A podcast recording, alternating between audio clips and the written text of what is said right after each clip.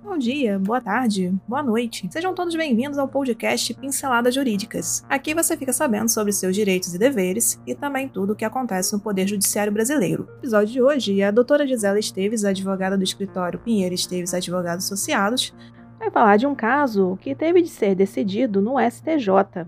Um ex-casal se divorciou, mas na partilha dos bens havia um imóvel que foi adquirido pelo ex-marido no período de namoro. Qual foi a decisão dos magistrados? Então aumente o som e boa audição.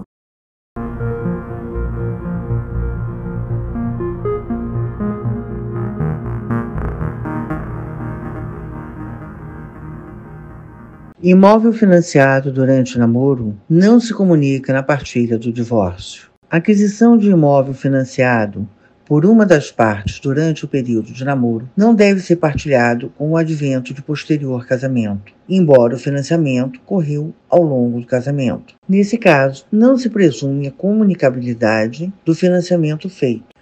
Com esse entendimento, a terceira turma do Superior Tribunal de Justiça deu provimento ao recurso especial de uma mulher para evitar a partilha de parte de um imóvel com o ex-marido após o divórcio, que fora comprado em março de 2011, enquanto já namorava o homem que viria a ser seu marido.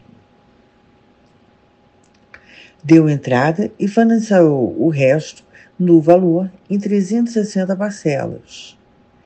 Eles se casaram no mês seguinte, em abril de 2011, no regime da comunhão parcial de bens. A separação ocorreu em 2013 e o divórcio foi decretado em junho de 2014. O ex-marido defendeu que faz jus a dividir integralmente o imóvel, pois já convivia em união estável desde 2010 e contribuía com as despesas familiares. A ex-mulher, por sua vez, disse que não há prova de que ele tenha contribuído com qualquer parte do financiamento e pediu a incomunicabilidade do bem.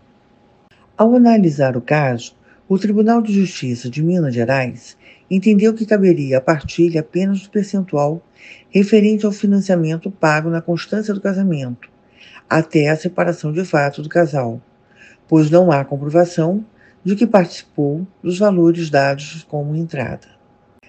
O relator no STJ, ministro Ricardo Vilas Boas Cueva, entendeu que a inclusão de parte do imóvel na partilha ofendeu dois dispositivos do Código Civil. O artigo 1661,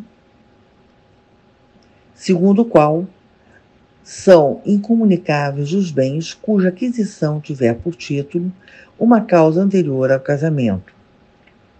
E o artigo 1669, que diz que a incomunicabilidade dos bens não se estende aos frutos quando se percebam ou vençam durante o casamento.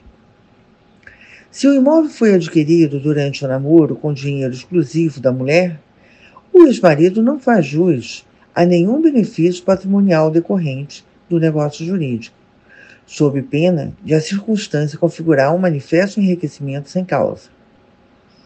A decisão foi unânime no recurso especial 1.8 4, 1, 1, 2, 8. E por hoje é só. Agradecemos sua atenção e esperamos ter lhe ajudado com este conteúdo. Toda semana são lançados dois novos episódios. Este podcast tem o apoio técnico-jurídico da Pinheiro Esteves Advogados Associados e o apoio tecnológico digital da Clã Soluções Digitais. Para conhecer mais, os links estão na descrição. Até o próximo episódio.